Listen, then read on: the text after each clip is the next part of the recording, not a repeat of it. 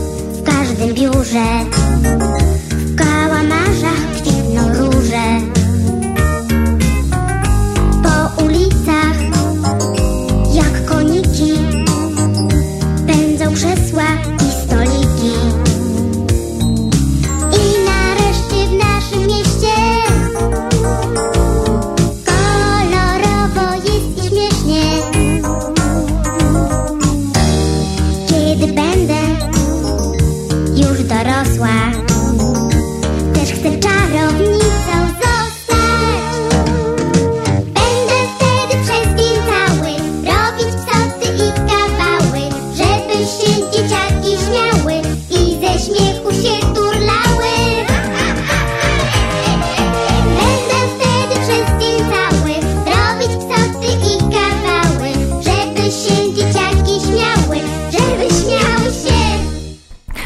Dzisiejsze nasze spotkanie zaczynamy od wiersza autorstwa Agaty Dziechciarczyk pod tytułem Andrzej.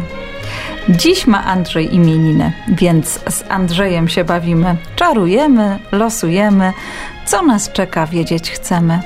Już Andrzejek nadszedł czas, więc i ty się z nami baw. Czary, mary, czary, mary, będą wróżby, nie do wiary. Lanie wosku, losów góra, może wygrasz ty akurat. Czary mary, hokus pokus, zakręć kołem swego losu. Baw się dobrze, tańcz i śpiewaj, szczęściu swemu przegrać nie daj.